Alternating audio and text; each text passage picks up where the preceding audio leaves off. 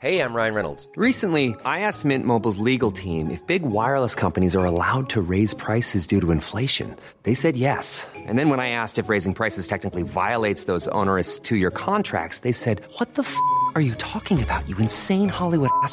F- So to recap, we're cutting the price of Mint Unlimited from $30 a month to just $15 a month. Give it a try at mintmobile.com slash switch. $45 upfront for three months plus taxes and fees. Promo rate for new customers for limited time. Unlimited more than 40 gigabytes per month. Slows. Full terms at mintmobile.com. I'm Sandra, and I'm just the professional your small business was looking for. But you didn't hire me because you didn't use LinkedIn jobs. LinkedIn has professionals you can't find anywhere else, including those who aren't actively looking for a new job but might be open to the perfect role, like me. In a given month, over 70% of LinkedIn users don't visit other leading job sites. So if you're not looking on LinkedIn, you'll miss out on great candidates like Sandra. Start hiring professionals like a professional. Post your free job on linkedin.com slash spoken today. Okidoki. Så er jeg tilbage. Det er mig, Marlene Weibel. Jeg er tilbage med en uh, lille minisode, og jeg har faktisk uh, fået fat i to af mine uh, yndlingsdamer, kan jeg vist godt sige. Det er to kvinder, som jeg engang har castet til to forskellige tv-programmer i hver sin tid af Instagram faktisk også. Den ene, det er Line Weiss. Line Weiss, du var med i Big Brother i 2012. Ja, det er lang tid siden. Hej med dig. Hej. Og den anden, som er med, det er min lille trunde, min lille musse-musse. Det er Emilie Svabe, som var med i Love Island i 2018. Ja, i 2018. Wow, det er lang tid siden. Ja, og så alligevel ikke. Hej, jeg håber ikke, at I er traumatiseret endnu af jeres oplevelser. Nej. Det er godt. Prøv at høre, jeg har inviteret jer her i min lille podcast for at snakke lidt om reality-tv. Det er reality-tv, I har været med. Jeg lytter jo meget til The Bachelor, men altså når de skriver under på kontrakter i The Bachelor i USA, så, skriver, så fraskriver de så deres menneskerettigheder. Det gør de. Det står der i kontrakten. Det vil sige, at det produktionen må gøre, hvad de vil med det fjernsyn, de laver med dem. Så øh, det betyder også, at man må frankenbite. Det er for eksempel at bare klippe sætninger ud og ord ud, og så, får, så siger du lige pludselig noget helt andet, end hvad du egentlig har sagt. Vi ser det en lille smule herhjemme nu, men det er, ikke, det er ikke så slemt. Så jeg vil rigtig gerne tale med jer om, hvordan det har været at være en del af sådan et hardcore tilrettelægt program, hvor at tilrettelæggerne jo i princippet kontrollerer more hele jeres hverdag. Og muligvis også, hvem I skal være forelsket i. Og eller hvem I skal gå efter i, øh, i et taktisk øh, kapløb. så jeg håber, Ja. I gider snakke med mig om det. Jamen Ja, selvfølgelig. Skide godt. Nu har jeg snakket en hel masse, så nu siger jeg velkommen til Reality Check. Det her, det er podcasten til dig, som elsker reality, men det er også podcasten til dig, som hader, at du elsker reality. Nu spørger jeg så lige jer, hvor meget hader I reality nu? Jeg elsker reality. Jeg elsker reality, og min kæreste hader, at jeg elsker reality. så vi har nogle diskussioner herhjemme. Han må bare spille Playstation, og så ser jeg reality bagved. Ja. Emilie, Sådan er det. Færre. hvad med dig, Emilie? Jamen, det ved jeg ikke. Altså, måske jeg elsker det, og måske elsker jeg også at have det lidt. Men jeg vil sige, jeg har faktisk ikke øh, set så meget reality, hverken før eller efter min deltagelse i Love Island. Mm. Øhm, men, øh, men jeg elsker det der, når det bliver sendt, og når jeg bliver fanget af et fedt program, så, så vil jeg da godt medgive, at jeg synes, det er fedt. Altså, ja. Ja. Hvordan er det så at være med i et reality-program? Altså for mig øh, med Big Brother var det jo noget, som jeg havde ønsket at være med i, siden øh, jeg så Jill i 2001. Altså jeg åd det råt dengang. Ligesom øh, du sagde, Marlene. Altså jeg gik hjem fra skole for at logge på min fars internet, for at se lidt live i løbet af, af pausen, for så at gå tilbage. Altså jeg var bare, det skulle jeg bare være med i. Og det, jeg blev ved med at sige det. Og da det så kom som casting, så var jeg sådan, så melder jeg mig bare til. Mm. Så det var sådan en livsdrøm. Det var ikke en livsdrøm for dig, Emilie. Jeg havde et hyr med dig, kan jeg huske. Ja, Det, jeg havde, nej, ja, men nej, det var virkelig ikke, øh, det var ikke en livstrøm for mig at deltage i et reality-program, men jeg blev fanget ind, og jeg købte ind på præmissen om, at, øh, at jeg skulle ned og finde kærligheden, og øh, jeg er nok en sukker for sådan noget, så jeg faldt i med begge ben efter øh, lang tids kæmpen, eller ja, lang tids kamp, ikke? Ja, ja vi Øhm. kæmpede lidt, dig og mig. I havde jo begge to, øh, vi skal snakke om casting lige om lidt, I skal snakke om, hvor, hvor fantastisk jeg er, ikke? Øh, nej, nej, skal vi ikke. Men bare lige for at være sådan helt med på den, I havde begge to en rimelig bræt afslutning på programmerne, eller det vil sige, Line, du blev stemt ret hurtigt ud, hvilket jeg var Ja. mega irriteret over. Hvornår Ja. var det, du røg ud? I uge 2. Åh, oh, det var alt for Fordi tidligt. jeg, fordi jeg ikke ville være se og høre pige. Nå ja, det var det. Du ville ikke være se og høre pige. Hvor meget har du fortrudt det? Ej, jeg fortrød det rigtig meget lige efter, men alligevel så folk omkring mig, jeg selv var også stolt af, at jeg havde holdt igen, fordi det var jo sådan, at der var ja-nej uge, og øh, allerede første dag havde vi faktisk tabt ugeopgaven, fordi alle havde svaret nej til de der opgaver. Mm. Der var mig og Henrik skulle lave se og høre pige og mand, og øh, så var der en eller anden, der hed Alexander, der skulle høre Nick og Jay, som svarede nej på det, og så var der nogen, der skulle være en tvillingedragt og sådan noget, så vi fik fandme skæld ud der den første dag, fordi vi var, havde jo allerede tabt. Ja. Øh, og så blev det jo så til, at dagen efter, os der havde sagt nej, kunne, skulle stille, altså blev stillet det spørgsmål igen, om vi ville være se og høre piger. Så var sådan lidt, "Jamen, jeg sagde jo nej i går. Jeg gider ikke at sige ja nu for at redde min egen røv, men det skulle jeg jo bare have gjort, fordi jeg kunne jo sige mig selv, at jeg røg, fordi at jeg var jo ikke, jeg var jo ikke uvenner med folk. Mm. Altså, jeg, var, jeg lavede jo ikke drama endnu. Du nåede ikke til det. Men på gjorde jeg din front, øh, Emilie, der var der lidt drama, inden at du øh, forlod, Ja, forlod, øh, forlod programmet. programmet. Jeg forlod jo programmet Du helt. forlod jo programmet. Det var Det jo det, du jo. gjorde. Det var jo det, du gjorde. Det kan vi jo ikke komme udenom. Nej, hvis du spørger TV3, så er det det, jeg gjorde, ja. Ja. Nej, Du, men, havde, øh, ja, du havde kærestesover. Jeg havde kærestesover, og, øh, og kunne ikke rigtig, øh, ja, altså ifølge dem og det, der blev sendt i programmet, så, øh, hvad hedder det nu, ja, så havde jeg kærestesover, og jeg havde nok bare bedst af at komme ud, fordi at ham, jeg, der, jeg ville have, ville ikke have mig. Så det var ligesom det, der var historien, ikke? Ja. Ja. Men øh, det var jo ikke re- realiteten, kan man sige. Vil du fortælle, hvad realiteten er? Nå, nå, nå, nå. Ja, øh, jamen jeg, jeg ved jo ikke rigtig andet, end hvad jeg selv fik sådan øh, snus, snuset mig frem til, men realiteten var således, at øh, produktionen hævde fat i mig en morgen, øh, hvor jeg skulle i synk, og øh, der sad jeg i, øh, og jeg ved ikke om folk, folk hvis de lytter til den her podcast, ved, de nok godt, hvad synk er. Ja, Det er der, hvor vi sidder og taler til kameraet. Præcis. Øhm, hvad hedder det nu? Og øh, jeg blev kaldt ind sådan noget klokken halv syv om morgenen og skulle i synk. Øh, og så sidder jeg der, måske, jeg, det virkede som ekstremt lang tid, men det har nok kun været 40 minutter, men det er også lang tid. Men i hvert fald så øh, sad den stakkels, øh, hvad hedder sådan noget, produktionsassistent og ventede på, at jeg der kom en eller anden form for melding, og hun kunne gå i gang, og jeg var sådan, hvad, hvad foregår der lige her? Altså, hvad, hvad er det, der skal ske? Ja, men det er fordi, det er morgensynk, og vi skal lige have systemet op at køre, og bla bla bla.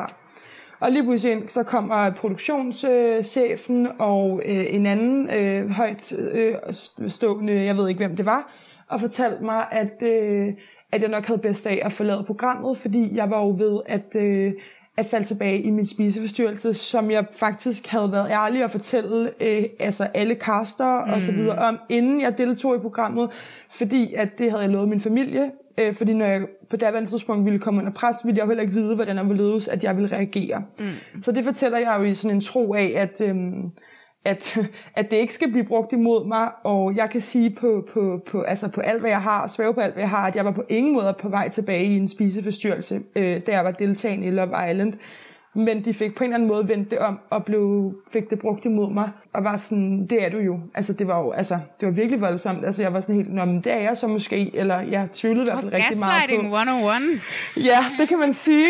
Jeg var i hvert fald sådan lidt, nå okay, og de havde haft snak øh, samtale med den psykolog, som var tilknyttet. Og jeg var sådan, nå okay, så psykologen har også sagt, at øh, det er sådan, jamen okay, så må jeg jo forlade programmet. Og så var jeg sådan, må jeg lige komme ind og sige farvel til de andre, og nej, det er nok bedst, du ikke gør det. Øh, og folk forstod, og nu har jeg også talt, øh, på et senere tidspunkt talte jeg jo rigtig meget med, med de andre, da vi lige var kommet hjem, og de var også bare sådan, det var det mest weird, der ever altså, var sket i det program. Altså sådan, fordi jeg fik ikke lov til at sige farvel, jeg fik ikke lov til at pakke min egen kuffert, jeg skulle bare ud i en bil direkte mod et hotel, og jeg måtte ikke få min telefon, jeg måtte ikke ringe til min familie og fortælle dem, at jeg var ude, jeg måtte ikke gøre noget, før programmet var blevet sendt. Altså, det var så voldsomt for mig, ja. Mm. De, havde, øh, de fortalte mig, da jeg sad øh, i den der morgensynk, at, øh, at de havde øh, hvad hedder sådan noget, snakket med psykologen, som var tilknyttet øh, caster, eller hele castingsprocessen, og øh, de sagde til mig, at psykologen havde fortalt mig, at, øh, at hun også kunne se, at jeg var øh, syg med en spiseforstyrrelse, eller jeg i hvert fald på vej tilbage i et mønster, som, øh, som ikke gavnede mig eller programmet. Øhm, og da jeg så kom hjem senere hen, øh, og ligesom man får tilbudt den her psykologsamtale efterfølgende, øh, det var der ikke nogen, der fortalte mig noget om. Det var sådan noget, jeg selv fik snuset mig frem til, og måtte jo så snakke med hende og høre, hvad det var, hun havde set, som jeg ikke selv havde set. Og så var hun bare sådan, det havde hun aldrig nogensinde udtalt sig om. What? Ja, så det var virkelig, øh, det var virkelig, ja, og der, og der var jeg bare sådan her, jeg ville ønske, at jeg ikke havde delt, jeg ønske, at jeg havde skrevet under på kontrakten, fordi der havde jeg, kunne jeg bare have spillet the tea. Det ville Ja. jeg virkelig have ønsket, at jeg kunne. Men det kunne jeg jo ikke, fordi jeg havde skrevet under på en kontrakt. Ja, men nu er den kontrakt ligesom udløbet. Og nu jeg slukker jeg fra mit skjul og fortæller alt. Det er en ret voldsom historie. Ja. Og jeg har jo kendt den i mange år, faktisk. Og har altid synes, at det var, det, var, det var ret sindssygt, og det var også... Altså, jeg har jo fået en del sammenbrud, når jeg har castet til ting, og det er blandt andet en af de ting, som også har gjort, at jeg fik sådan et mindre sammenbrud. ja. Line, kan du huske castingen til Big Brother? Altså, fordi for mig, så, der er noget, jeg kan huske, men det er også lidt for mange år siden til mig, for meget rødvin siden, eller jeg ved det ikke, hvad det er. kan du huske, hvad der, hvad der skete, dengang du startede dit... Du skrev en ansøgning.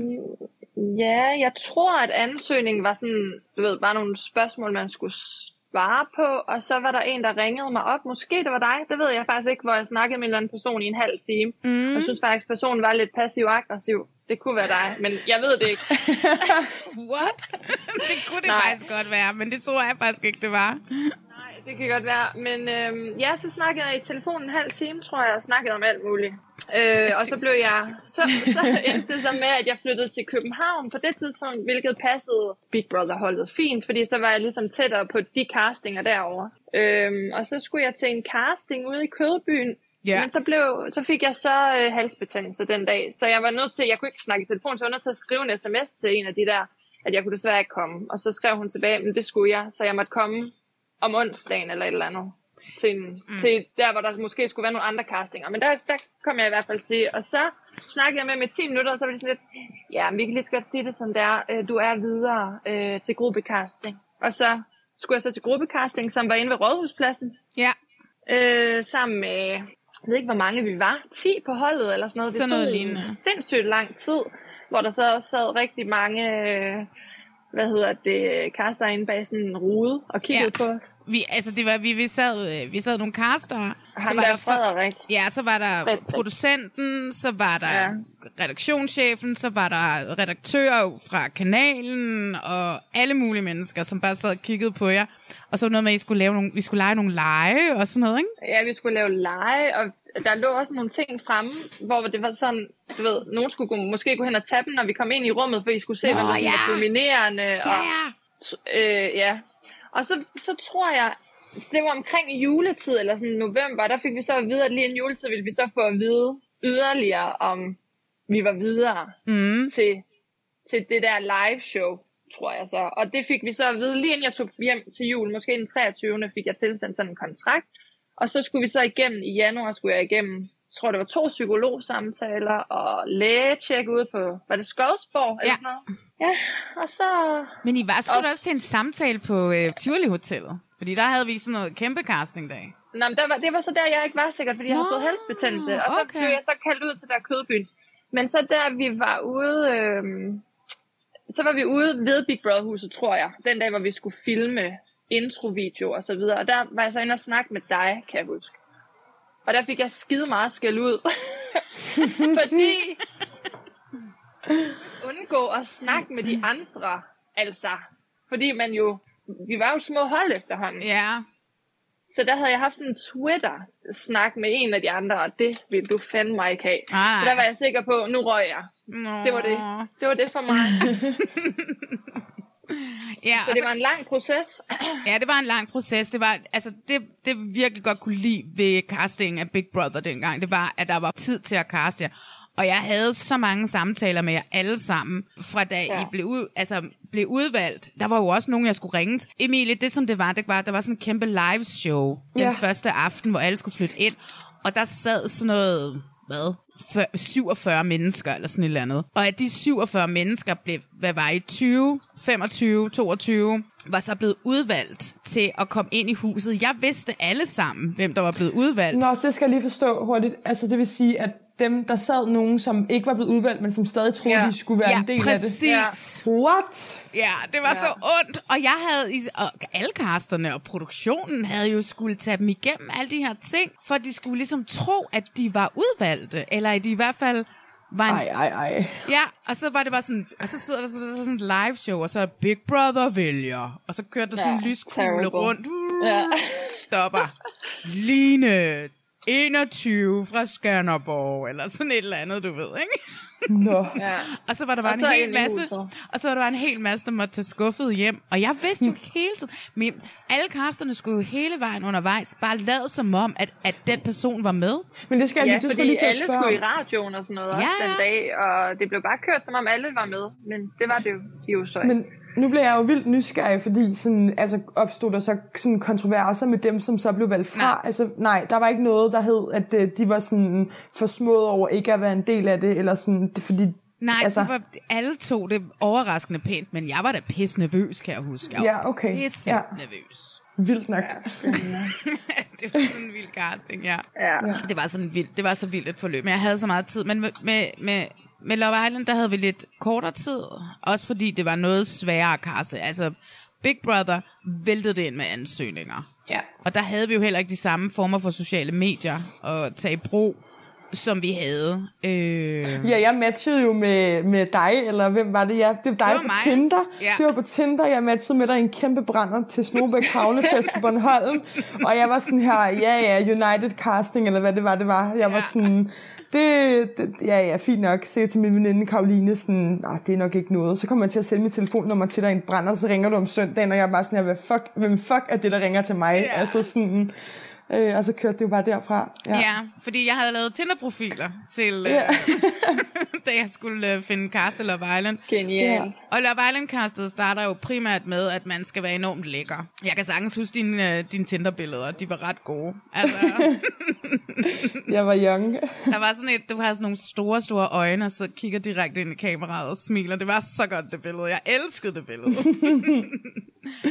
Men hvordan, gik, hvordan var dit castingforløb? Hvordan øh, fungerede Jamen, det? det altså, var, der jeg- havde vi to jo utrolig meget kontakt. Det havde vi Ja. ikke før til sidst, Line, i castingforløbet med dig. Der var, de, var det ligesom mig, der tog. Det kan jeg godt huske. Ja. Ja. men jeg husker det som sådan, øh, som sådan en lidt en sej proces, fordi at, så, så har jeg sagt ja til det øh, i en brændert, og jeg ser jo stadigvæk en fyr på det tidspunkt, da du hiver fat i mig, og, øh, og jeg er sådan, nej, det skal jeg ikke rigtig bede om, tror jeg, sådan noget reality noget, og jeg vidste, at jeg skulle være skolelærer, og jeg var meget sådan, det skal jeg bare ikke bede om, men jeg blev jo overbevist både af dig og den anden kaster, og var sådan, mm, Øh, men det er sådan et decent program, der er lærer, og der er, altså sådan, det er højt uddannede mennesker, og mm. i hvert fald, med, altså sådan, fordi jeg var sådan, hvis jeg skal deltage i et reality-program, så skal jeg i hvert fald ikke deltage i sådan et program, hvor enten Fie Laursen eller nogen andre tropper op, fordi det vil jeg bare ikke sådan sættes i bås med, kan jeg huske, jeg sagde. Trust me, hun ville gerne være med. Trust Ja, det det.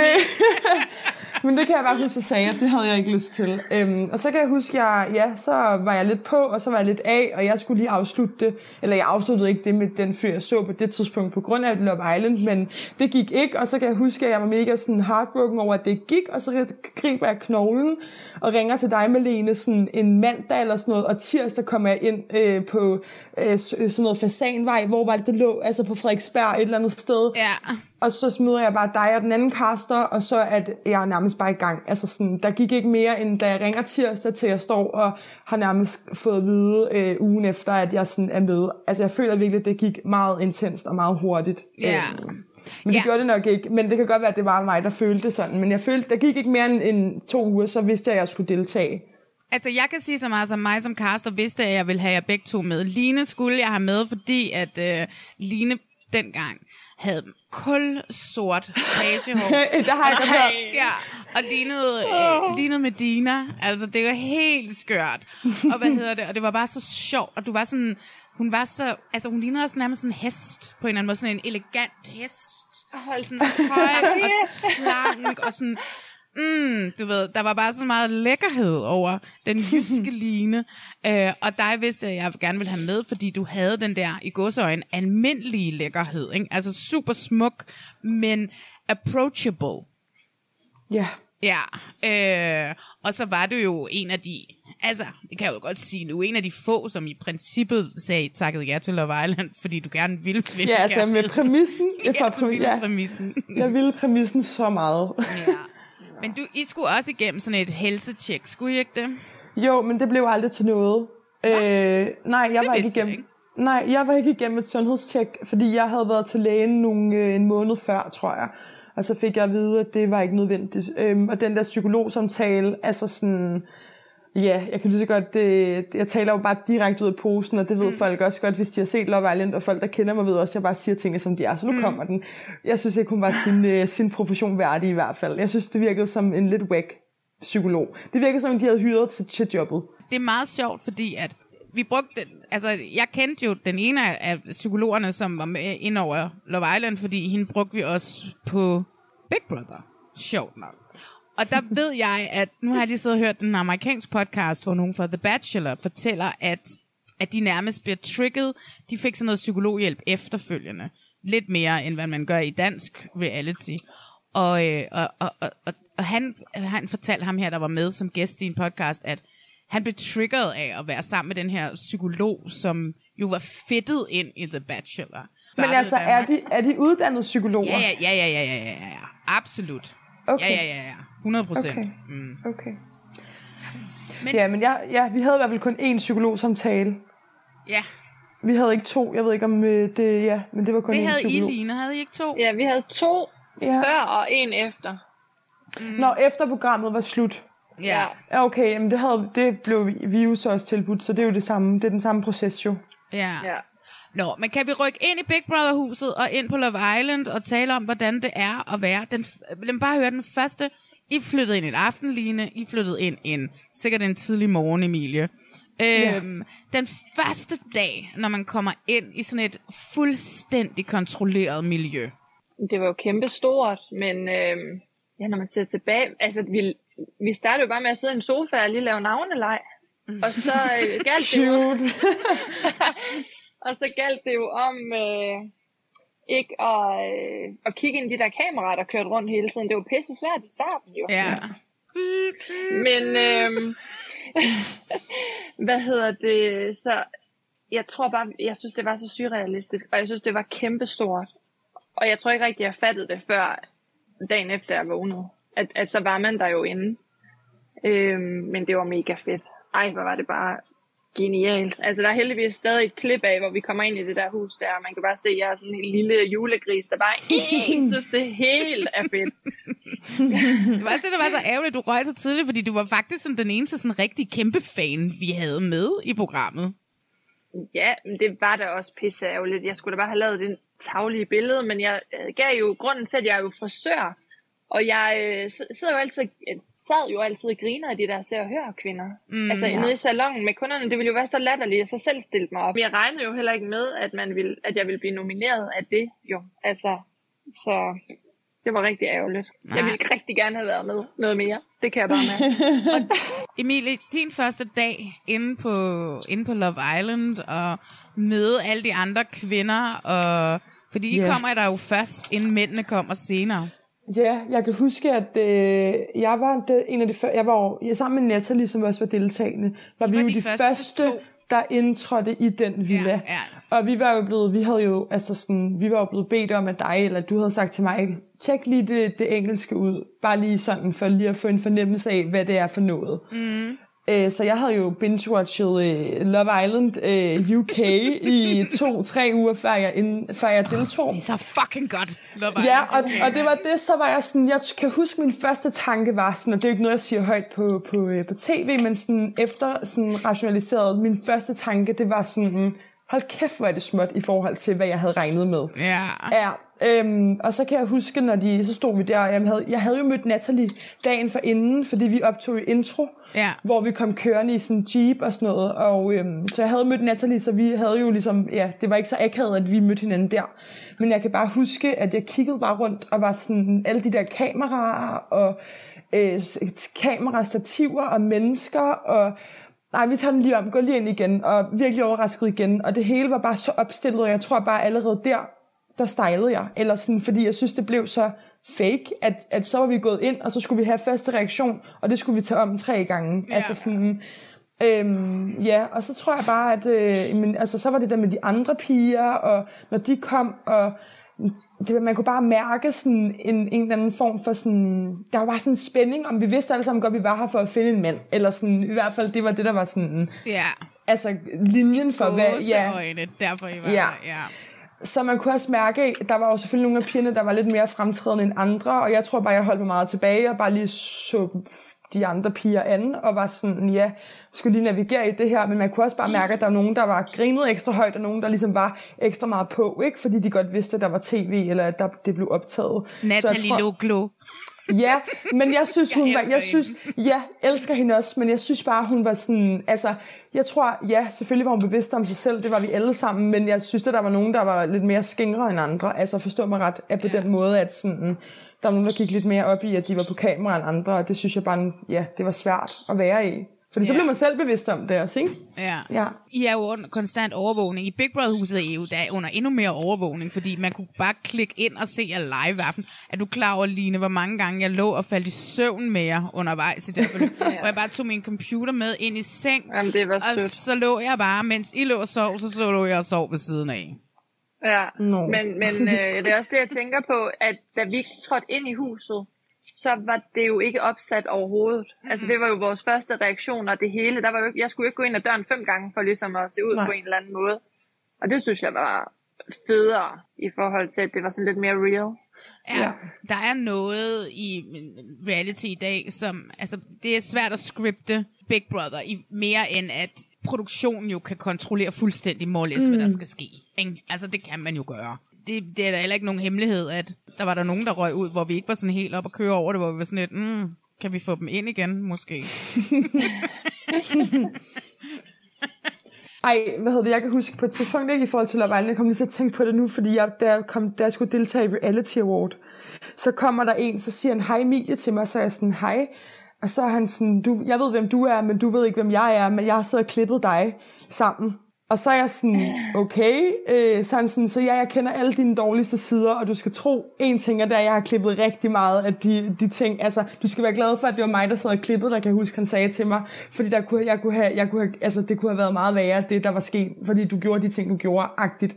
Jeg var lidt fuld, så det var ligesom essensen af det, han sagde, og der var jeg sådan, der blev jeg faktisk først bevidst om, okay, det er alt, hvad der er blevet, alt, hvad jeg har gjort, er blevet mm. observeret af nogen, der sidder og klipper, og de har fundet ud af, hvor er Emilie bedst, og hvor er hun mm. dårligst, hvornår tuder hun mest, hvornår er hun mest cray-cray, hvornår, altså alle de der ting. Ja. Og jeg var bare sådan, det jeg tror faktisk ikke, det gik op for mig under programmet, at det var, men da jeg mødte ham, og han var sådan, jeg ved alt om dig, men du ved intet om mig, fordi jeg har siddet og fulgt med i 24-7 mm. nærmest, der gik det op for mig, og jeg var sådan, wow, hvad er det egentlig, jeg har haft, haft, har haft sagt ja til der? Ja, I har begge to været del af programmer, hvor der er det, der hedder et kontrolrum.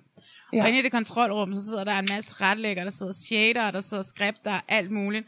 Og, og de sidder alle sammen og har et øje på jer. Altså du ved, så er der en, der sidder og har dig, og to andre Emilie. Der sidder en, og har dig, Line, og Christian, og Katrine, og Guido. Mm. Og, og som bare sådan sidder og følger jer fuldstændig alt, hvad I laver. Øh, og så sidder der folk og skriver ud alt, hvad der bliver sagt nærmest.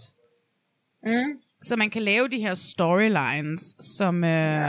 Det vil sige, man har faktisk sådan en person knyttet, nærmest en eller to personer knyttet sig ja. til sig, som altså nu var jeg jo aldrig i kontrolrummet på Love Island, men jeg har siddet i timevis i kontrolrummet på Big Brother. Vi kunne se alle kameraerne. alt kunne vi se. Alt, alt, alt, alt, alt kunne vi se. Og udover det i Big Brother, så var der jo gangen rundt om huset, hvor at der var, ja. at vi kunne se ind hele vejen. Jeg har da gået hele vejen rundt om det der hus.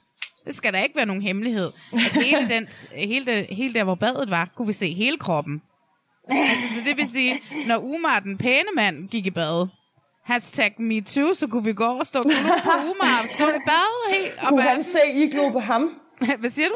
Kunne han se I Nej, man på kan ham? ikke se. Nej, det men- var og spejl. Og man skulle snakke helt vildt stille, fordi at der kunne jo godt gå noget lyd igennem og sådan noget. Så når man gik i de der gange, så skulle man... Ja, ja, vi har da bare kunne stå glo på folk være i bad. Det var andre tider. Not so 2022, altså. Not so 2022. Og det skal der heller ikke være nogen hemmeligheder. Der var der nogle gange, hvor at vi alle sammen bare spænede ud, fordi at der var en af de lækre fyre, der var i bad eller et eller andet, ikke? Altså. Det ville ikke sjovt. gå i dag, det ville bare ikke. Og, og vores badeværelse i Big Brother-huset var bare totalt et stort åbent rum med vandvæg, så alle kunne alligevel se det. Ja. Det kan jeg godt huske, fordi jeg har ikke set, jeg har desværre ikke set den, øh, den sæson, du var med i, fordi der har jeg nok været lige lidt for ung. Men jeg så sæsonen efter, og jeg kan godt huske, at jeg sådan undrede mig over det. Jeg så det med min mor, kan jeg huske, fordi hun har været meget stor fan af Big Brother også. Øhm, og var sådan, hvorfor er der ikke en dør, man kan lukke? Eller sådan, men det kunne man sidde... Jeg føler, det var sådan en sofa-arrangement bag den der Ja. vandting nærmest. Ja, altså sådan, præcis. Ja. Hvor at jeg bare tænkte, wow, grænseoverskridende. Ja. Ja, hvordan er det? Fordi man bliver jo tætte med de her mennesker, som er i det her program sammen med en, ikke? Mm. Så hvor, hvor, mm. hvornår opstår den tæthed? Hvor hurtigt opstår den? Men det er jo det der med, at når man ikke har deltaget i et reality-program, så har man jo ingen idé om nogensinde at finde ud af, hvor hurtigt man danner relationer. Og det er jo det der med, at folk er sådan, hvorfor græder man, når nogen ryger ud efter en uge -agtigt, ikke? Mm. Men det er jo virkelig, fordi det er så intenst. Så den der tæthed, den opstår jo nærmest. Altså, hvad er det, man siger? En dag i reality-land, øh, eller sådan i et deltagende i et reality-program, er det svaret til nærmest til en uge ude i den virkelige en, verden En dag i virkeligheden er en uge i reality. i reality-tid, ja. ja. Så, sådan, så det går jo virkelig hurtigt. Jeg kan huske, at vi var, vi var altså, jeg er heller ikke færdig af person, øhm, men det gik meget hurtigt, hvor vi bare lige pludselig stod og var sådan, mm, fuldstændig ligeglade med, hvad vi viste, og det var også uhyggeligt hurtigt, at vi glemte, at der var kamera på. Altså sådan, fordi at det, et er, at vi, vi interagerer med hinanden, men det gik også meget hurtigt, det der med at glemme, at nogen sidder i et kontrolrum og kigger på en mm. også, ikke? Ja. Så jeg synes, det gik meget hurtigt, og det var meget naturligt at være i det. Altså, fordi man glemte, at der var kamera på til sidst. Og hvad tænker, hvor hurtigt glemte du kameraerne, Line? Jeg tror, jeg glemte dem forholdsvis hurtigt, men alligevel tror jeg faktisk ikke, jeg glemte dem så hurtigt alligevel. Mm. Øh, De larmede også latterligt meget ind i det Big det gjorde de, Ja. og, øh, og nogle gange gik det sådan lidt op på, okay, er der overhovedet nogen, der filmer mig lige nu? Eller du ved, filmer os lige nu? Er, vi, er jeg sådan, er jeg i centrum eller hvad? Men der var jo kamera på os alle sammen altid, så det var jo latterlige ting. Mm. Og der er lavet mange små film, altså det er fandme ærgerligt, at de ikke er der mere, hvor vi sidder og snakker om alt muligt lort. Og altså, jeg sad og snakkede om Poke på Facebook, kan jeg huske. Det var dengang, man pokede folk på Facebook. Ej, hold kæft. Og jeg stod og sad og sagde, at jeg ville blive kattedame og sådan noget. Jamen, det var fedt. Det, det, de film er desværre væk nu. Ja, der ligger noget inde på, øh, på YouTube, men det er selvfølgelig noget af det, man ikke gider at se. Nej, men det er jo øh, sanger Michellas øh, fans, der har lagt alle film op kun med hende. Nå. Så hvis vi andre er på, så er det øh, et held. Hvordan er det det her med, I får taget alle, øh, altså i 2018 er det nok lidt sværere end i 2012, mm. men jeres mobiltelefon, jeres kontakt til omverdenen, I kan ikke ringe til jeres mor, hvis I er kede af det, eller jeres søster, eller noget som helst. Hvordan er det at, at, at være i den situation, hvor man jo i princippet er en lille smule i fængsel? Altså, jeg, jeg tror ikke, at jeg havde det så svært med det i 2012. Altså, jeg savnede min familie, men jeg nåede ikke at være derinde så lang tid, så jeg nåede at savne dem alt for meget. Og telefon og sådan noget, det eneste, jeg savnede dengang, var Facebook. Altså, det var jo det, man havde. Ja. Øh, jeg, tror ikke engang, der var sådan messenger-agtigt. Altså, det kan jeg sgu ikke huske. Men nej, så øhm, det, det savnede jeg ikke ret rigtigt. 2018, Emilie? Ja. Jamen, jeg sidder lige og tænker, fordi jeg sådan, nu har jeg, jeg var jo ikke rigtig sådan aktiv på Instagram og sådan noget rigtigt før jeg deltog i Love Island. Jeg havde en lille privat profil, og det Ja, det var... kan jeg huske, du havde. Ja, Den var det var, lille.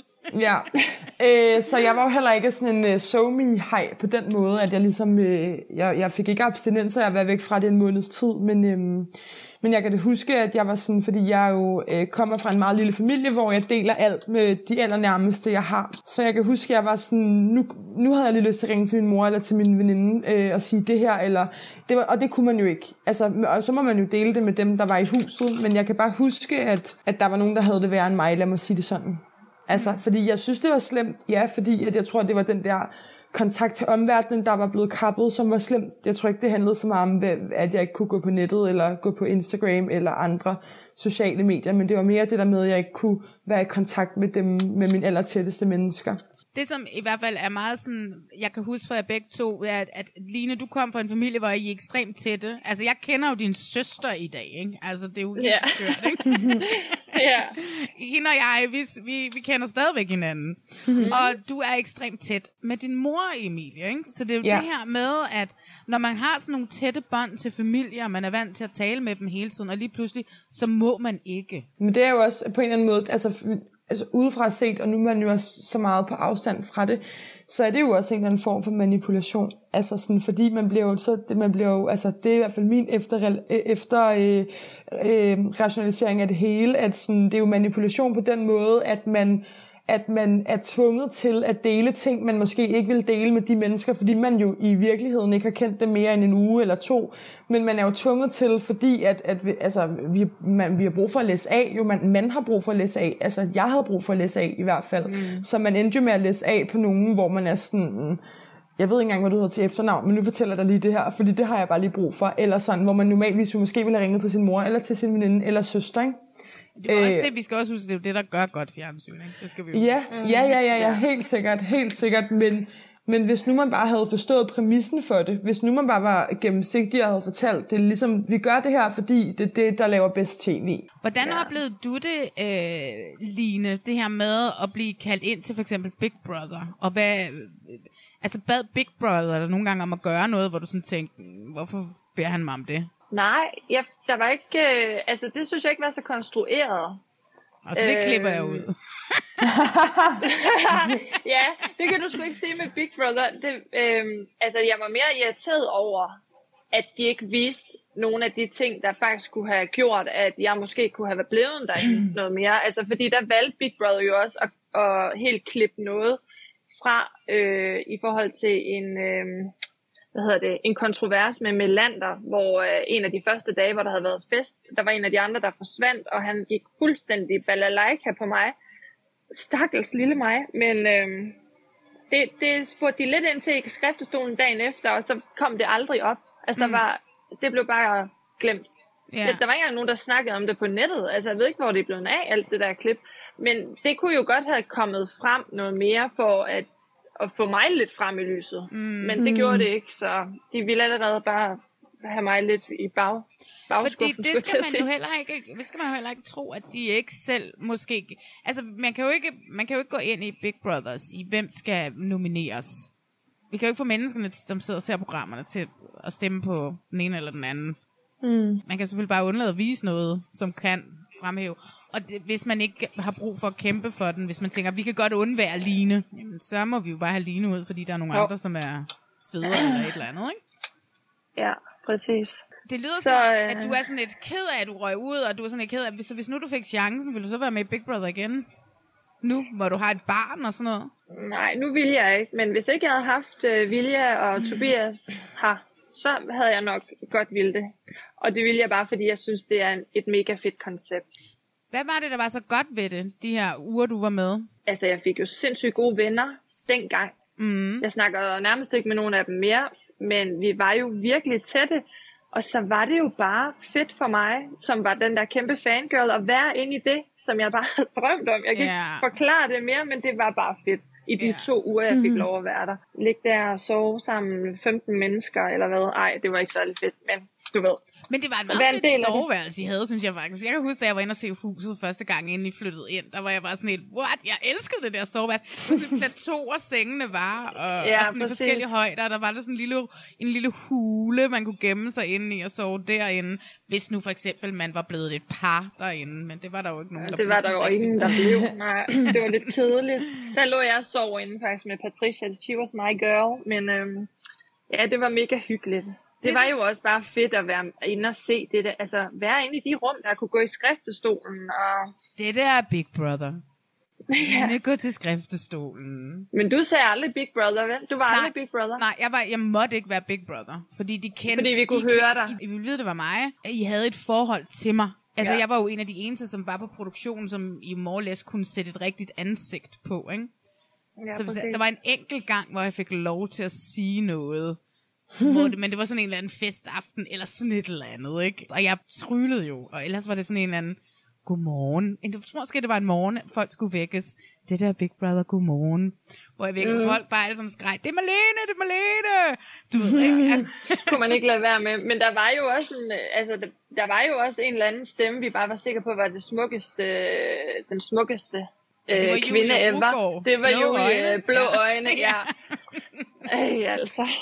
Det var Ja. så griner. på YouTube har jeg jo set folk, altså hvor, de har siddet, hvor de har siddet fulde udenfor og røget og drukket om aftenen, hvor de sådan begynder at sidde og snakke om mig. Det der er Big Brother, begynder de så ikke. I må ikke snakke om produktionen, Ja. og sådan, du ved ikke. Hvor at Julie, så, eller, ja, Julie kommer til at sige, at han er stiv, og det kommer så med, hvor de, hvor de hører det. Thomas hører det, og flækker af grin. Det er jo meget sjovt. Ja. Ja, ja. Ja, så det er, og det har altid været sådan ulempen. Jeg ved også, at der var nogen, der var en anden fra Love Island, som talte ekstremt grimt om mig øh, nede på produktionen. Hmm. Øh, en af deltagerne, som var med i programmet. Noget, jeg bare sådan har hørt efterfølgende, som, øh, ja, hvor er ja. Han nu? Det kan man jo tænke lidt over. øh, men altså, hvordan var jeg som caster? Nej, Åh, oh, jo, sig det lige. Ej, du var så, ej, du var jo mega skøn som caster. Du var jo nær, altså, som jeg også sagde til dig, sådan moragtig. Altså, vi holdt jo virkelig af dig. Du var jo også med mig, da jeg røg ud. Mm. Efter vi havde lavet uh, interview, så tog vi jo på hotel Ja. og drak rødvin, eller hvad fanden. Jeg havde jo mega, jeg var jo fuld dagen efter, vi skulle i The Voice, eller et eller andet. Jeg ved ikke, hvad du har gjort ved mig. Øh, og jeg kan bare huske der, og det kan jeg stadig huske den dag i dag. Jeg vågnede om morgenen, og vi skulle op, øh, og i det der, måske det var mega tidligt. Og jeg tror stadig, jeg er inde i huset, du ved, så jeg, og jeg tror, jeg ligger ved siden af Patricia, så jeg sådan tager fat i dit ansigt og er der på gennem. Det kan jeg faktisk godt huske. Hvor jeg sådan lidt, hvad fanden er det her for noget? Nå, og så bare back to reality, altså. Ja. Ja, fordi det er jo, det skete, der var jeg jo sammen med dem et døgn efter, de kom ud øh, ja. fra Big Brother-huset, Emilie. Ja, okay. Ja. Så vi flyttede på hotel ude i Brøndby, eller sådan et sådan Scandic hotel, sådan et lavsigt hotel, hvor jeg sådan, så boede jeg bare derude hver eneste søndag i, i døgn sammen med øh, Det er meget lækkert. Altså. deltagere, der, der røg ud, ja. Øhm, Ej, jeg synes, du var, jeg synes, du var en virkelig god caster. Jeg kunne mærke sådan, men det, ja, det var, jeg, jeg følte mig tryg i det, når jeg så endelig gav mig hen til, at ville lade mig caste, skulle jeg til at sige, ikke? ja. Øh, men jeg var da lidt skeptisk i starten. Jeg tænkte, hvad er det, hvad er det du vil? Altså, hvad, er du, hvad vil du, lille dame? Altså sådan... Tip dame, tip dame. Nej, men jeg var bare sådan, du var så insisterende, og du prøvede at sælge med programmet, og var sådan præmissen for programmet, og var sådan, det er bare det fedeste, og og så altså, fandt jeg ud af, at du var meget mere end bare sådan en caster, der skulle lokke mig i for dag, skulle jeg til at sige, men sådan, ja, du var bare omsorgsfuld og kærlig, og du var også med hele vejen nærmest til, jeg sad på det der fly sammen med min veninde, mm. og så, ja, altså sådan stod med min veninde og vinkede farvel, og ja, det var bare rigtig rart. Det er også derfor, vi stadig har kontakt med dig. Øh, Jeg er 10 år efter. Ja. Ja. Det bliver jo ved, altså. Selvom man ikke snakker hver dag, så er du der jo bare. Nå, Du kan jo nej. altid række ud til dig. Ja, altid. Det kan I altid gøre. Jeg er stadigvæk jeres lille mamma. Jeg trutter lige mit eget horn igen, ikke? Men Emilie, du vandt jo faktisk en reality award ja, det gjorde jeg jo faktisk. for best upcom, bedste upcoming, bedste nye reality-stjerne. Ja, nu se, hvad der blev af mig. Ingenting. Måske var det, fordi du kun takkede mig, da du gik op og fik den. Jeg havde sagt, jeg kan huske, jeg havde sagt, at vi havde snakket om det. Ja. Øh, og der var sket en masse ting på den der Love Island-produktion, og det ene og det andet, og jeg ville heller ikke det der fucking show, altså sådan, for jeg var bare sådan, det skal jeg bare ikke være en del af det her. Men jeg vidste jo, og jeg blev lukket til, fordi at jeg havde jo hørt en lille fugl synge om, at jeg nok vandt den der skide pris. Jeg vidste det ikke, men jeg troede, Nej, men ville. ja, det er rigtigt. Der er ikke nogen, der vidste det med sikkerhed, men jeg var, sådan, jeg var nomineret med, kan, hvad hedder hun, Pitsner, Ophelia Pitsner, og Jørgen fra Landmand søger kærlighed, og jeg var sådan, selvfølgelig tager Jørgen den. Altså, han er jo kongen, eller var på det tidspunkt. Ja. Ikke? Nå, men jeg kommer jo med min veninde, jeg deltager jo ikke rigtig i det der, øh, hvad hedder sådan noget, øh, jeg er jo ikke med til det der, hvor de sidder hele Love Island crewet. Og så går jeg jo bare og havde sagt til dig, Malene, jeg sagde Ja, til dig, hvis jeg vinder den skide pris, så outer jeg hele lortet. Så er du sådan, ej, det kan, det kan du ikke gøre, men øh, du kan takke mig. Og så er jeg sådan, ja ja, og jeg står nede ved baren, fordi jeg bliver ikke engang lukket ind i det der fucking øh, VIP-område, fordi at, øh, jeg ved ikke, hvad, hvad, hvad hende, der står for, for Reality øh, Award, havde imod mig, men noget havde hun imod mig, og jeg ved ikke, om det var fordi, jeg kan ikke huske det. Men jeg måtte bare ikke komme ind i VIP-området, så da Lisbeth Østergaard siger, at Cray Cray Emilie vinder, så filmer de sådan der ned i VIP-området, og der står jeg hen i baren med alle de andre sådan, øh, fans, og jeg er bare sådan, nå for saten. Og så skal de finde mig med kamera, og så går jeg bare op og siger, ja, Øh, jeg ved ikke rigtig, hvad jeg skal sige, men, øh, men øh, ja, jeg bliver nødt til at takke min caster Marlene Weibel for det her, og så går jeg ned. Og så kan jeg bare huske den anden, der, der var med til at caste mig. Han tog fat i mig på floor bagefter og var sådan, hvad med mig? Så er jeg sådan, ja, hvad med dig? Det ved jeg ikke rigtigt. Altså, Jeg kan Du er ikke vigtig. Jeg kan huske, øh, fordi jeg kan huske, altså du blev sådan lidt sur på mig, fordi at jeg var sådan lidt wow, wow, wow-agtig over jeg det. tror heller ikke, du havde regnet med, at jeg, jeg ville havde sige ikke det. regnet med det, og også fordi, at, at jeg, jeg blev sådan helt chokeret faktisk over det. Og også beæret, men også bare gerne ville være en lille smule anonym selv. Ikke? altså lige pludselig Jeg havde jo sagt det, jeg spillede med åbne kort. Jeg sagde det, jeg sagde det. Ja. Mm, ja. Men øh, som en lille detalje, så kan jeg fortælle dig, at jeg har stadigvæk lyden liggende på min computer, så Jeg har vi også kan alle stadig sammen lige videoen. høre det nu. Jeg ved ikke rigtig, hvad jeg skal sige, andet end øh, jeg bliver nødt til at takke min caster, Malene Weibøl, for denne her. Fordi det er hende, der har øh, gjort, at øh, ja, jeg har vundet nu. Så tak til Malene Weibøl. I din tid, Line, mormor Line, da vi var Ja. unge, og der ikke var noget, der hed Reality Award, og der ikke var noget, der hed det ene og det andet. Og sådan. Hvordan var det så sådan at komme ud og mærke berømmelsen efterfølgende? Eller manglende øh... på? Nej, men altså, jeg oplevede det sgu meget godt. Jeg var, var nået at blive ret populær på de der to uger, jeg var derinde. Øhm, og det lød, det lød jeg sgu da meget godt af. Vi, var jo, vi havde jo en masse Big Brother-fester efterfølgende med The Voice, tror jeg, hvor mm. vi var ude i Aalborg og Fyn og ja, Aalborg på Fyn og øh, jeg kan ikke huske det, alle mulige. Vi var alle sammen afsted. Og jeg var der også øh, inde og skulle hjælpe Joey Moe i Tivoli i Aarhus med at skrive autografer, men, men der var alle mulige unge børn, der hellere ville have et billede af mig. De troede, det var Nej, der, der var jeg jo bare selv, men jeg har jo efterfølgende skulle øh, være Medina stand ind til Zulu Awards, hvilket var totalt blød, når man tænker over mit hår. Men altså, det var jeg. Jeg kan huske det klip. Du står med sådan en grå pels øh, og kigger ud af et vindue, og så vender Ja. du dig om, og så det er selvfølgelig lidt sløret, øh, men, Ja, ja. men jeg kan sagtens huske det der, fordi jeg var så stolt af dig, Line. Jeg var så stolt. Ej, det led jeg sgu... Altså, det, det må jeg sige, det der hår, og det, der har sgu været meget med dine look-alike over det. Også noget på Smukfest og sådan noget. Det synes jeg var ret fedt dengang. Nu, når jeg kigger tilbage på billederne, så ryster jeg lidt på hovedet, men det er der. Men jeg vil også sige til jer begge to, at, øh, at de mennesker, jeg sådan snakker med, øh, og så siger jeg, Nå, men så er jeg Castle of Island, og så er jeg Castle Big Brother, den der sæson Amanda vandt. Så, sig- altså, folk kan huske jer begge to. Altså, folk kan stadigvæk huske dig, Line, selvom det var dengang. Og, Ja, det er øh, vildt. Ja. Og sent, så, så sent som i dag, så sagde jeg, at jeg skulle lave den her podcast. Jeg snakkede med nogen, og så sagde jeg Emilie fra Love Island, og så var hun bare sådan, nej, nej, nej, nej, det var jo... Åh, så var de at køre. Selvom det, det er fire år siden, og der er så mange reality-programmer under broen, så er I begge to stadigvæk nogen, som står sådan forholdsvis klar i, i mange mm. menneskers uh, hukommelse. Det synes jeg, der er mega så, og det synes jeg er what job well done herfra. Jeg er selvfølgelig den eneste, der har castet. Øh, jeg ved, vi var, vi var mange om dig, Line, til at starte med, men du var min, øh, du var min person, øh, Emilie. Mm. Vi var ligesom delt op øh, i Big mm. Brother, men det var vi jo også i Love Island, ikke? hvor at du startede et andet sted, men så fordi jeg også var deltageransvarlig noget af tiden, så røg du så over og så blev mit ansvar, Line. Mm. Øhm, har I følt på noget tidspunkt? Det lyder som om, jeg var ved at afslutte her, ikke? men det er jeg bare overhovedet ikke. jeg skal nok huske, du skal op til et barn og sådan noget. ting. Jeg skal nok gøre det kort. Jeg tog lige hun, er, på hun sover, altså. Nå, ja, ja. Okay, talk, godt. talk, talk. Har I, altså udover at vi fik din historie tidligere, men har, har, I, har I følt sådan manipulation? Har I følt kontrol fra, fra sådan et, en kæmpe produktion, I sad under? Og var en del af? Altså, jeg tror, øh, ja, det kan jeg jo bare sige helt klart, tydeligt ja. Og jeg tror, det stod meget klart for mig, da jeg blev placeret i den der. Altså, jeg tror ikke, jeg har været bevidst, bevidst om det i den tid, jeg var inde i villagen.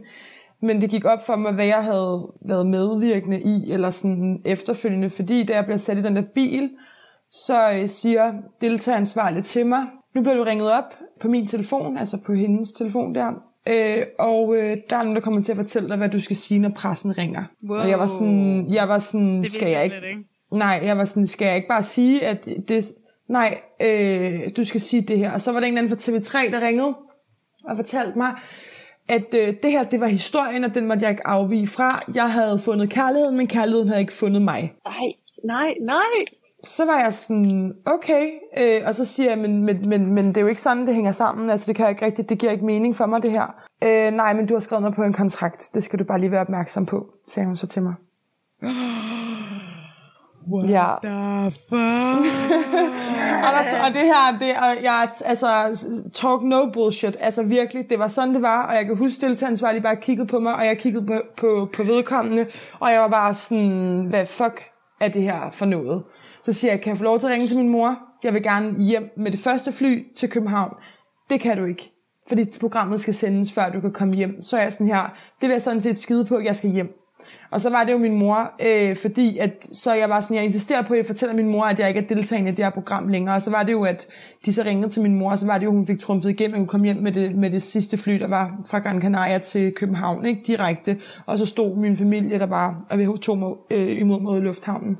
Og der kan jeg bare huske, at jeg var sådan... Mm. Altså, jeg følte lidt, jeg sådan... Skal jeg, altså, jeg, jeg turde jo ikke andet, fordi at der blev troet med bøder, og jeg ved ikke hvad, hvis ikke jeg sådan holdt mig til den historie, som TV3 fortalte, jeg skulle sige, ikke? Så øh, jeg turde jo ikke andet end bare at sige, at jeg havde fundet kaldet, men kærligheden ikke fundet mig, og pressen ringede bare dagen efter. Jeg tror ikke, jeg sov, altså sådan, fordi at se og høre, og alle de der kulørte sladderblade, de var bare sådan, hvad er der sket? Hvorfor har du forladt programmet? Bla, bla, bla. Altså sådan, og så måtte jeg jo bare sige, jamen, jeg har fundet kærligheden, og jeg havde jo ikke en skid fundet kærligheden. Jeg har talt senere hen med Nikolaj, og vi var sådan, vi var jo ikke engang et match, altså sådan, men det var vi jo på papiret inde i programmet, men, mm. men jeg skulle jo bare, altså folk var sådan, når jeg har møder folk, som ikke kender historien, er jo sådan, ej, det var bare så synd for dig, fordi du fandt jo kærligheden, men kærligheden fandt, fandt ikke dig. Og jeg var bare sådan, jeg har bare ikke fundet kærligheden, altså sådan, fordi vi var bare ikke et match, altså sådan, men, men folk går jo og tror, at jeg var mega heartbroken over, at Nikolaj mm. ikke ville mig, men det var bare slet ikke realiteten jo. Det troede jeg. Ja, jeg se selv, det er det, jeg mener. Ja, men, men altså, ja, og det, jeg har jo ikke, det er jo ikke, altså sådan, og det er også vigtigt for mig at sige, sådan, at det er jo ikke, det er jo ikke fordi, at jeg, fordi har man set Love Island, så ved man også, at der har været no bullshit med mig, og det og kender man, man ved man også, at jeg, jeg har sagt lige præcis det, jeg siger, og jeg er lige præcis, som jeg er. Men, men jeg kan mærke, at det, sådan, det har naget mig i nogle år efterfølgende, at jeg har måttet blive nødt til at lyve, indtil at min kontrakt sagde, at jeg ikke skulle lyve længere. Mm. Øhm, det tror jeg er sådan, fordi jeg nemlig er sådan en, der bare gerne vil have alle kort på bordet. Øhm, og det kunne jeg jo ikke, før at det ligesom, før det ligesom ikke, uh, ja, før kontrakten ophørt, eller hvad man siger, ikke? Ja, okay, så du har oplevet hardcore øh, tilrettelægger og produktionsmanipulation. Sorry. I, hvad med dig, Line? Har du, følt du noget, eller noget, du ikke har været der så lang tid til, at... Øh... Jeg følte ikke noget i det der. jeg føler Når jeg tænker over det nu, så er jeg da sikker på, at der var noget kontrol inden fra skriftestolen af i forhold til det med, at om jeg skulle lave det der se og høre billede eller ikke. Og jeg kan godt huske, jeg synes, der blev talt lidt hårdt til mig derinde, fordi de jo selvfølgelig gerne ville have, at jeg skulle lave det billede. Mm. Øh, det er det eneste, jeg kan huske. Ellers oplevede jeg ikke rigtig... Altså, der var jo kontrol hele tiden, men det blev bare gjort sådan meget flydende, tror jeg, så vi ikke rigtig lagde mærke til det. Ja, men mm. I er jo på produktioner, hvor I rent faktisk får at vide, hvornår I skal gå i seng. Altså, Når Ja, ja. produktionen siger, at I skal gå i Det seng, gad så vi bare går I ikke. seng. Ja. nej, nej, ja, det er rigtigt. Vi skulle gå i seng, men der var jo ikke nogen, der lagde sig til at sove. Vi snakkede jo altid videre i to timer, og så fik vi bare skæld ud. Nu skal I sove. Ja, Eller men jeg ved det. Jeg har jo ligget og lyttet med mange aftener. Ja, ja. Og det var jo inde i øh, soveværelset, eller inde i soverummet, at de sjoveste historier kom, fordi vi altid snakkede lort, Mm. altså, for at få tiden til at gå. Så ja, der, det var der 100% kontrol, men det er ikke noget, jeg har tænkt over. Skulle I sove mikrofoner på? Nej, de lå ved siden af. Ja, okay. Hvad med jer? Øh, jeg tror også, vi skulle lægge dem ved siden af. Men lige så snart der bare var en, den mindste sådan kvidren fra os, så tændte lyset, og så fik vi at vide, at vi skulle tage mikrofoner på, hvis det var en samtale, vi ville. Var sådan, okay, fint nok, eller sådan, hvad man lige skulle gøre ved det. Ja. Det er ret sindssygt. Og Love Island og Big Brother er jo også to af mine yndlingsprogrammer. Så det er sådan, altså, jeg kan huske, jeg kæmpede for at få, nej, ikke Love Island stillingen, men jeg kæmpede for at få Big Brother chancen. Det- Oh my god. Jeg ville fucking bare arbejde på Big Brother. Jeg var sådan, jeg ved det bare. Men Love Island ja. blev heldigvis ringet op, fordi folk vidste, at det var mit yndlingsprogram, og var sådan lidt, var der en producent, der ringede og sagde, hey, jeg var jo, havde, var jo ellers faktisk gået på castingpension. Og så blev jeg ringet op af en producent, som sagde, hey Malene Weibel, øh, du skal lave Love Island. og så var jeg bare sådan et, shut the front door, man. jeg er på. Men så var jeg bare totalt på og vidste, at, at okay, det var det her, det var det her, jeg skulle lave det næste stykke tid. Det var bare så fucking awesome. Og ja, og Big Brother, der kæmpede jeg bare en brav kamp. Ja. Fordi jeg også bare vidste, at jeg skulle kaste. Line, vi ved, at du har fortrudt, at du ikke var se og hørt dame. Og jeg kan også huske, at jeg tænkte dengang, kom nu. Men du fik jo også udfordringen, fordi vi var meget, meget, meget sikre på, at du nok ikke ville gøre det. Altså, vi var, altså vi, vi, din Ja. forfængelighed. Og det var den, vi satte på en, på en prøve, ikke? Ja. Øh, og den... Altså, jeg kan huske også, at vi var... Fordi der, det, der så sker, Emil, det er, at jeg tager med dem hjem, og jeg var med hjem og sidder og spiste frokost, eller en tidlig aftensmad, med hele din familie. Var alle Ja, ja, dine søskende, og det hele var der bare. Din mor og din Så far. hyggeligt. Ja. Men de var også alle sammen meget, meget stolte af dig, øh, over at du ikke havde sagt ja til det. Ja. Jeg kan godt regne ud, at der er meget fortryd for jer begge to side af forskellige årsager, men er der noget ved det, Emilie, måske primært, som du er, hvor, hvor du tænker, okay, det var fedt at være med? Ja, der er der virkelig mange gode ting, som jeg tager med mig fra at være deltagende i Love Island. Jeg tror bare, at med tiden kommer alle de gode ting. For eksempel sådan noget med, at man har lært sig selv bedre at kende, og man kender alle sider af sig selv, fordi det er så komprimeret, og man er bare tvunget til at være i sig selv sammen med andre. Men jeg tror bare, sådan, at det er først nu her, 4-5 år efter, at jeg kan se det, fordi det har, alt det andet har været så overskyggende i de andre år, altså lige efter min deltagelse og, og så efterfølgende. Ikke? Men jo, der er da helt klart gode ting. Jeg lærte mig selv meget bedre at kende, kende og det var en kæmpe proces i at lære sig selv at kende. Ikke? Øhm, og det, øhm, det tager jeg da helt sikkert med. Hvordan fungerer man i, i, i, i sociale konstruktioner, som er sammensat? Ikke? Altså, fordi Ja. det er virkelig det, det er. Ja, ja, ja, ja. Hvad, hvad, hvad med dig, Lene? Tog du noget med, og er det noget, du her 100 år senere, fordi vi to jo er blevet 100 henholdsvis noget. er det noget, altså, Altså- som du har taget med? jeg har jo, øh, altså for at sige det mildt, jeg har jo altid været sådan en, en pige i folkeskolen, og sådan, der ikke turde at stille mig op og snakke, og jeg blev totalt rød i hovedet altid. Så jeg vil sige, bare det at gå til castinger, og have stået og solgt mig selv hmm. foran jer, det har virkelig givet mig noget. Altså, i frem, altså nu, jeg har ikke et problem med at stille mig op på den, da jeg fløj som stewardesse på en flyver for 148 mennesker og snakke Nej. og så lige sælge mig selv for, at, at de får en god tur. Eller, altså, så, så hvis vi snakker sådan en castingproces og sådan noget, har jeg været vildt glad for, at jeg har gået igennem det, fordi det har givet mig helt vildt meget. Frem for at være sådan en, en lille indeslukket mus, der ikke turer noget som helst til sådan, og, og virkelig være god til at sælge mig selv, også til jobsamtaler. Ja. Hmm. Jeg vil sige, at I har altid været to af mine yndlings kvinder. Altså, det har I fandme været. Også fordi, at det også har været sådan nogle traumatiske produktioner for mig. Begge produktioner. Øhm, mm. Så hvad hedder det? øh, Så derfor så har jeg altid været glad for, at altså Emilia og jeg, vores temperament er nogle gange kollideret en lille smule. så, snakker vi ikke sammen et års tid, eller sådan et eller andet, ikke? Men, øh, og, og Line, du er bare sådan en, der konstant sådan lidt er i mit liv. Øhm, det jeg bare synes er så rart, og din søster og sådan noget, ikke? Altså, det er bare så skønt. Og det er sådan nogle af de ting, som... Nu er jeg jo gået totalt på kasterpension. Især efter jeg lige har lavet den her podcast, Emilia og Line. Den virkelig kommer til at... Men I er sgu noget af det, jeg som har været rigtig stolt af, og nogensinde har mødt, fordi jeg ville jo aldrig have mødt jer, hvis ikke det var, jeg havde været kaster. Mm-mm. Jeg tror, vi skal til at slutte nu, men øh, jeg kan jo spørge jer begge to. Har I stadigvæk lyst til følgere på sociale medier? Og hvis ja, hvor skal man følge jer henne? Hvis ikke, så kan jeg godt forstå det. Line? Altså, jeg hedder bare Line Weiss ind på Instagram. Man må gerne følge mig, men det er jo blevet sådan lidt mere en mom ting, hvor jeg smider billeder op af min, min etårige, der har lært at gå og sådan noget. Nå, hun er så nuttet. og sjov, og sjove quotes, og jeg, jeg er bare sådan lidt kold i røven inde på Instagram, så folk synes, jeg nogle gange er lidt sjov. Men øh, så det er det bare det, jeg bruger. Altså, jeg går ikke så meget op i følgere mere, må jeg indrømme. Nej. Det, det har jeg jo aldrig kunnet gøre, fordi jeg var i 2012, der var ikke noget, man blev jo ikke kendt på, på sociale Der var medier. ingen sociale måde. medier dengang. Nej, det var fandme mærkeligt. Det var altså real. Jeg var med for real dengang. Jeg var ikke med for at blive kendt. Nej. Jeg var med for at være inde i det Big Brother-hus. Hvad med dig, Emilie? Ja, altså øh, jeg arbejder jo som skolelærer den dag i dag, og øh, gør faktisk rigtig meget ud af at være så privat og så anonym som muligt. Så man kan ikke rigtig finde mig nogen steder, eller man skal ikke finde mig nogen steder, for jeg lever bedst i at være mig med mine tætteste, og med dem, som har været med mig hele vejen, og jeg lagde det pænt på hylden det år efter min kontrakt ophørt. Så jeg I'm not living the influencer life, og jeg skal heller ikke gøre det, fordi jeg sætter så stor pris på at være skolelærer og være noget for børn. Og gør også meget ud af at fortælle dem, at de ikke skal være deltagende i reality-programmer, fordi de er meget nysgerrige. øhm, men jeg fortæller selvfølgelig både de gode og de dårlige sider af at være med i reality, men, øhm, men nej, man skal ikke mig nogen steder. Okay. Så er Lidt det hårdt sagt, ja. Folk ude på Reddit. Stop it!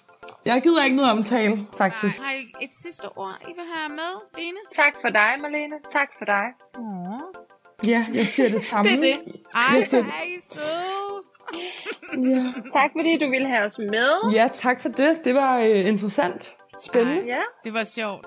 Vi kunne have snakket, hvis nu vi havde siddet sammen, så tror jeg, vi kunne have snakket i timevis om alt muligt. Ja, Det tror jeg Vi også. må mødes og tale anekdoter en dag også tre. det kunne være hyggeligt. Ja, Skal vi ikke det gad gøre jeg det? Skal vi godt. ikke lave den Jo, aftale? det synes jeg. Det synes jeg helt sikkert. Men prøv at høre, tusind, tusind tak, og det var så dejligt, fordi vi sidder jo på Messenger, så vi kan se hinanden. Det var så dejligt at se jer, I ser smukke ud.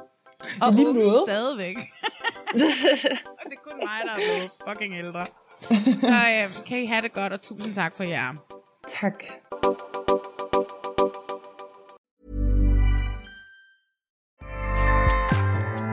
ACAST powers the world's best podcasts. Here's a show that we recommend. The Real Housewives is a guilty pleasure for most, but if you're looking to not feel guilty about that pleasure, tune in to Everything Iconic with me, Danny Pellegrino, where I break down all the messy moments and behind the scenes antics of Bravo's popular franchise. And on Everything Iconic, I also interview celebrity guests like Kelly Ripa, Kiki Palmer, Drew Barrymore, Cameron Diaz, and more about their guilty pleasures, their past work, and so much more. So if you're pop culture obsessed and find yourself watching way too much reality TV like me, tune in to Everything Iconic with Danny Pellegrino wherever you listen to podcasts. ACAST helps creators launch, grow, and monetize their podcasts everywhere. ACAST.com.